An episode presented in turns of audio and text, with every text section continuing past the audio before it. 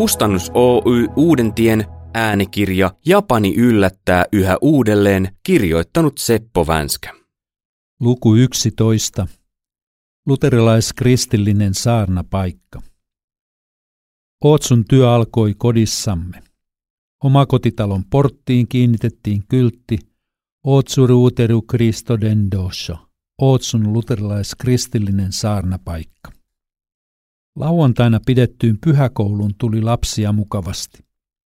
Talon edellisiltä asukkailta Etelä-Afrikan lähetti perheeltä perityt rouvat jatkoivat käymistään Englannin ryhmissä.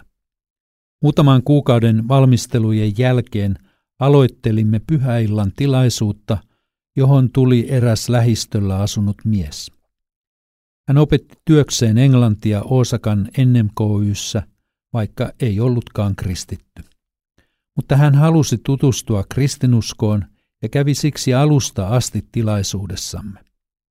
En jaksa muistaa, miten tapasimme ensimmäistä kertaa, mutta hänkin oli kovin avulias ja teki omilla laitteilleen pikkuesitteitä, joita työssä tarvitsimme. Eräänä pyhäiltana sattui huvittava tapaus. Olimme juuri tutkineet raamatusta pääsiäistä edeltäviä tapahtumia ja muun muassa Pietarin vannomista mennä vaikka kuolemaan Herransa kanssa. Kuulijamme ihmetteli, kuinka Jeesus voi sanoa, tänä yönä ennen kuin kukko laulaa, sinä kolmesti kiellät minut. Aamullahan kukko laulaa. Kuinka ollakaan, ennen kuin ehdin mitään sanoa, naapurin kukko kiekaisi niin kuin olisi kuullut keskustelumme. Kello oli silloin yhdeksän illalla.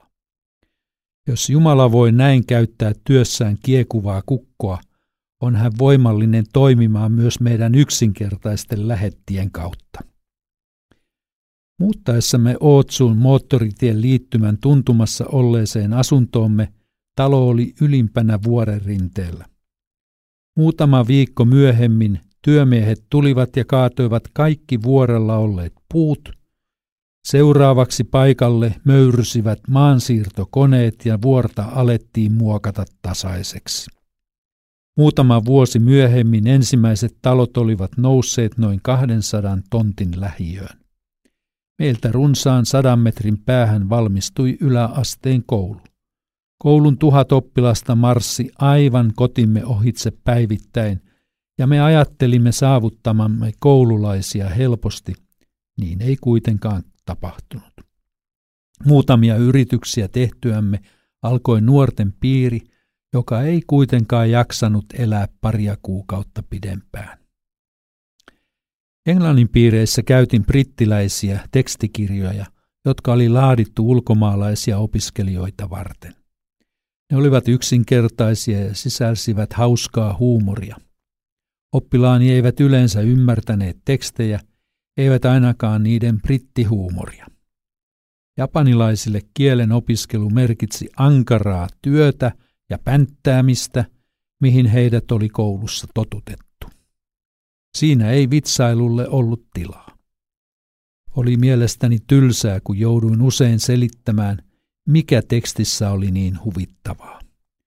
Tämä ei tarkoita, etteikö japanilaisilla olisi huumorintajua. Se on vain niin erilaista kuin lännessä. Tuohon aikaan Amerikan presidenttinä toiminut Ronald Reagan piti puheita, joita japanilaislehdet siteerasivat ahkerasti. Kotimme jaettiin sekä japanin että englanninkieliset lehdet.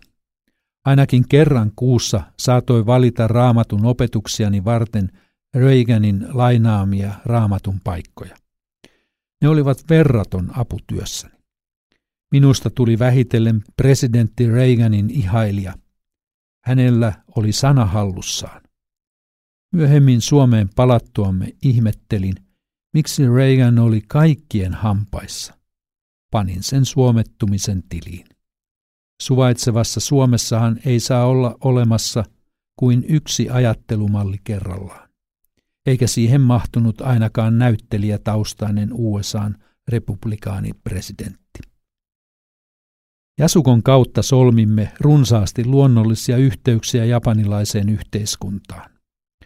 Vuokko kävi luennoimassa eri puolilla lääniä perheen ja lasten kasvatuksen teemoista. Hän piti tuohon aikaan myös naisten ruokapiirejä. Kerran kävi niin, että kotiimme ahtautui lähes 20 rouvaa lapsineen opiskelemaan suomalaisen ruoan valmistamista. Sen lisäksi kaksi paikallista TV-yhtiötä oli jostain saanut tiedon piiristä ja molemmat tunkivat yhtä aikaa pieniin tiloihimme ja tekivät juttunsa illan uutisiin. Kyllä sopu sijaa antaa. Pioneeritilanteessa kun olimme, jaoimme kerran kuussa 300 kappaletta luterilainen tunti, radio-ohjelman kuukausijulkaisua ja evankelioivaa lehteä lähiympäristön koteihin niin, että puolessa vuodessa jokaiseen kotiin meni edes yhden kerran jonkinlainen viesti kristillisestä saarnapaikasta. Kerran oli liikkeellä nelivuotiaan sadun kanssa, joka ojensi lehden pihalla olleelle rouvalle. Tämä tuli pyhäillan tilaisuuteen, kun pieni vaaleatukkainen lapsi oli antanut hänelle kutsun. Seuraavan puolen vuoden ajan hän kävi mukana lähes viikoittain ja sitten vihdoin kertoi, kuinka pastori Shogoro Usimaru oli kastanut hänet hänen opiskeluaikanaan Tokiossa Ikebukuron luterilaisessa kirkossa. Nyt rouvan Isiama ilmaisi ilonsa siitä, että luterilainen työ oli levinnyt Ootsuun. Hän ei ollut löytänyt paikkaansa muista seurakunnista, joissa oli kyllä käynyt. Tästä rouvasta tuli seuraaviksi 84 vuodeksi tuki pylväs Ootsun työhön. Puhutteleva kontakti oli myös rouva Sakuma, joka oli aktiivisesti mukana monessa eri ryhmässä myös Jumalan palveluksessa. Seuraava lainaus on lähetti kirjeestämme maaliskuussa 1985. Viime viikolla rouva Sakuma kertoi Englannin piirissä kaikkien kuulen, että täällä on ihan mukava käydä tilaisuuksissa, vaikka hänkin on tätä tehnyt jo parin vuoden ajan. Ei ole kuulemma kuten monta kertaa muuten ihmisten kokoontuessa yhteen, että syntyisi puolueita ja kuppikuntia, mikä sitten hajottaa koko ryhmän.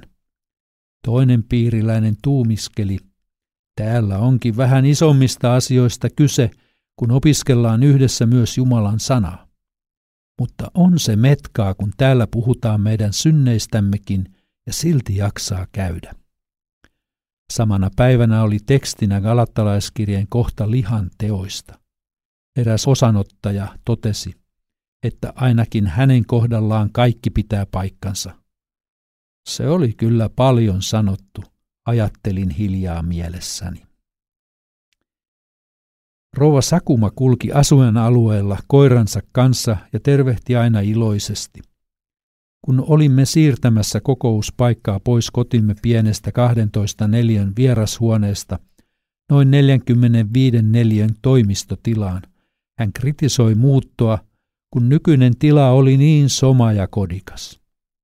Sakuma oli mukana myös kastekoulussa viiden muun henkilön kanssa, mutta ei rohjenut ottaa kastetta. Suomeen saavuttuamme lähetimme kerran joulukortin – jossa tervehdimme toisen korintalaiskirjeen kuudennen luvun sanoin. Murheellisina, mutta aina iloisina, köyhinä ja kuitenkin monia rikkaiksi tekevinä, mitään omistamatta, mutta omistaen kaiken. Joulun sanoma saa tällaista aikaan. Jonkin ajan kuluttua Sakuma lähetti kiitokset ja iloitsi tuosta sanan paikasta.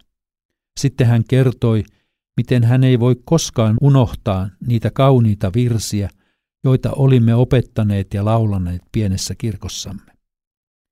Seuraava viesti tuli seurakuntalaisiltamme. Rouva Sakuma oli menehtynyt Kooven maajäristyksen uhrina. Se viesti teki kipeää. Hän oli muuttanut pois Ootsusta lähemmäksi sukulaisiaan Assiaan, Kooben naapurikaupunkiin.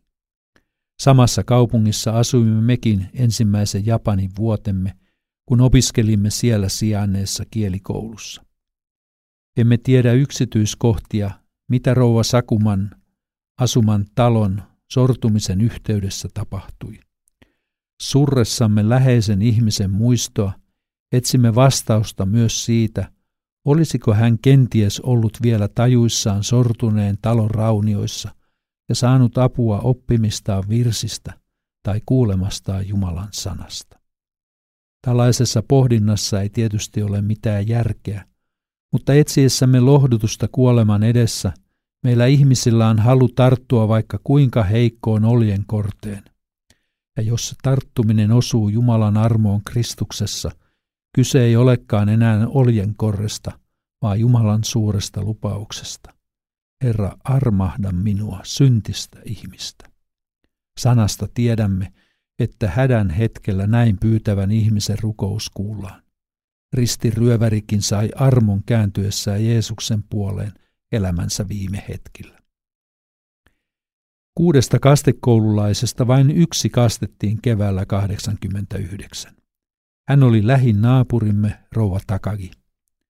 Hän on lämmin ihminen, joka on läheinen kaikille tuntemilleen suomalaisläheteille ja heidän lapsilleen. Tästä kertoo sekin, että Takagi matkusti varta vasten Suomeen kolmen eri lapsemme häihin. Jumalan työ tapahtuu joskus hyvin pitkän kaavan mukaan. Näin tapahtui rouva Kavamuran kohdalla. Hänkin oli yksi Ootsun kastekoululaisista, joka 80-luvun lopulla ei ollut vielä valmis kasteelle. Hän totesi silloin, että kun vänskät tulevat seuraavan kerran Japaniin pari vuoden kuluttua, kuten suunnitelma oli, sitten hän on valmis. Kahdeksi vuodeksi aiottu Suomen jakso venyi 14 vuoden mittaiseksi. Vasta 2003 palasimme Japaniin ja siitäkin kului vielä kaksi vuotta ennen kuin muutimme Nisinomiaan. Sieltä käsin kannoimme vastuuta myös Ootsun työstä. Noina vuosina tulimme uudelleen kosketuksiin Kavamuran kanssa. Hän alkoi käydä kotikokouksissa, joita pidettiin myös hänen kotonaan 15-kerroksisessa vanhainkodissa. Rouva Kavamura oli 88-vuotias, kun odotettu kaste toteutui keväällä 2010. Olimme suunnitelleet kasteen Jumalan palveluksen yhteyteen sunnuntai-aamuun. Perjantaina Kavamura soitti ja kertoi kuntensa olevan sen verran heikko, että hän tuskin pääsee sunnuntaina kirkkoon. Olin joka tapauksessa sopinut tapaamisen hänen kotiinsa lauantaiksi, voidaksemme silloin vielä sopia kastetilaisuuden yksityiskohdista ja muutenkin viettää hetken yhdessä. Koska Vuokko ei päässyt Ootsuun mukaan, oli matkassa yksin. Kavamura oli murheissaan, kun kaste oli peruuntumassa huonon olon tähden. Sanoin, että voimmehan me hoitaa kasteen tänäänkin täällä kotona. Ainoa ongelma oli, ettei ollut ketään todistajaa paikalla. Soittelin Ootsun seurakuntalaisille, mutta kukaan ei päässyt tulemaan näin lyhyellä varoitusajalla. Kavamura soitti tyttärelleen, joka oli suunnitellut menevänsä kylään ystävänsä luo. Kohta puhelin soi ja tytär kertoi peruneen menonsa ja olevansa jo tulossa. Niinpä kaste toteutui lähes normaalin kaavan mukaan. Kasteveteen yhdistettynä sanalupaukset koskettivat äitiä ja vielä ei kristittyä tytärtä niin, että kyyneleet valuivat heillä valtoimenaan. Ja totta puhuen, kosteat olivat omatkin silmäni tässä yllättävässä ja koruttomassa juhlassa. Rouva Kavamura oli saanut ensimmäisen kosketuksen kristinuskoon opiskeluaikanaan 70 vuotta aiemmin, kun hän oli opiskellut kristillisessä yliopistossa ja osallistunut sen päivittäisiin aamuhartauksiin. Sanan siemen oli jo silloin pudonnut hyvään maaperään.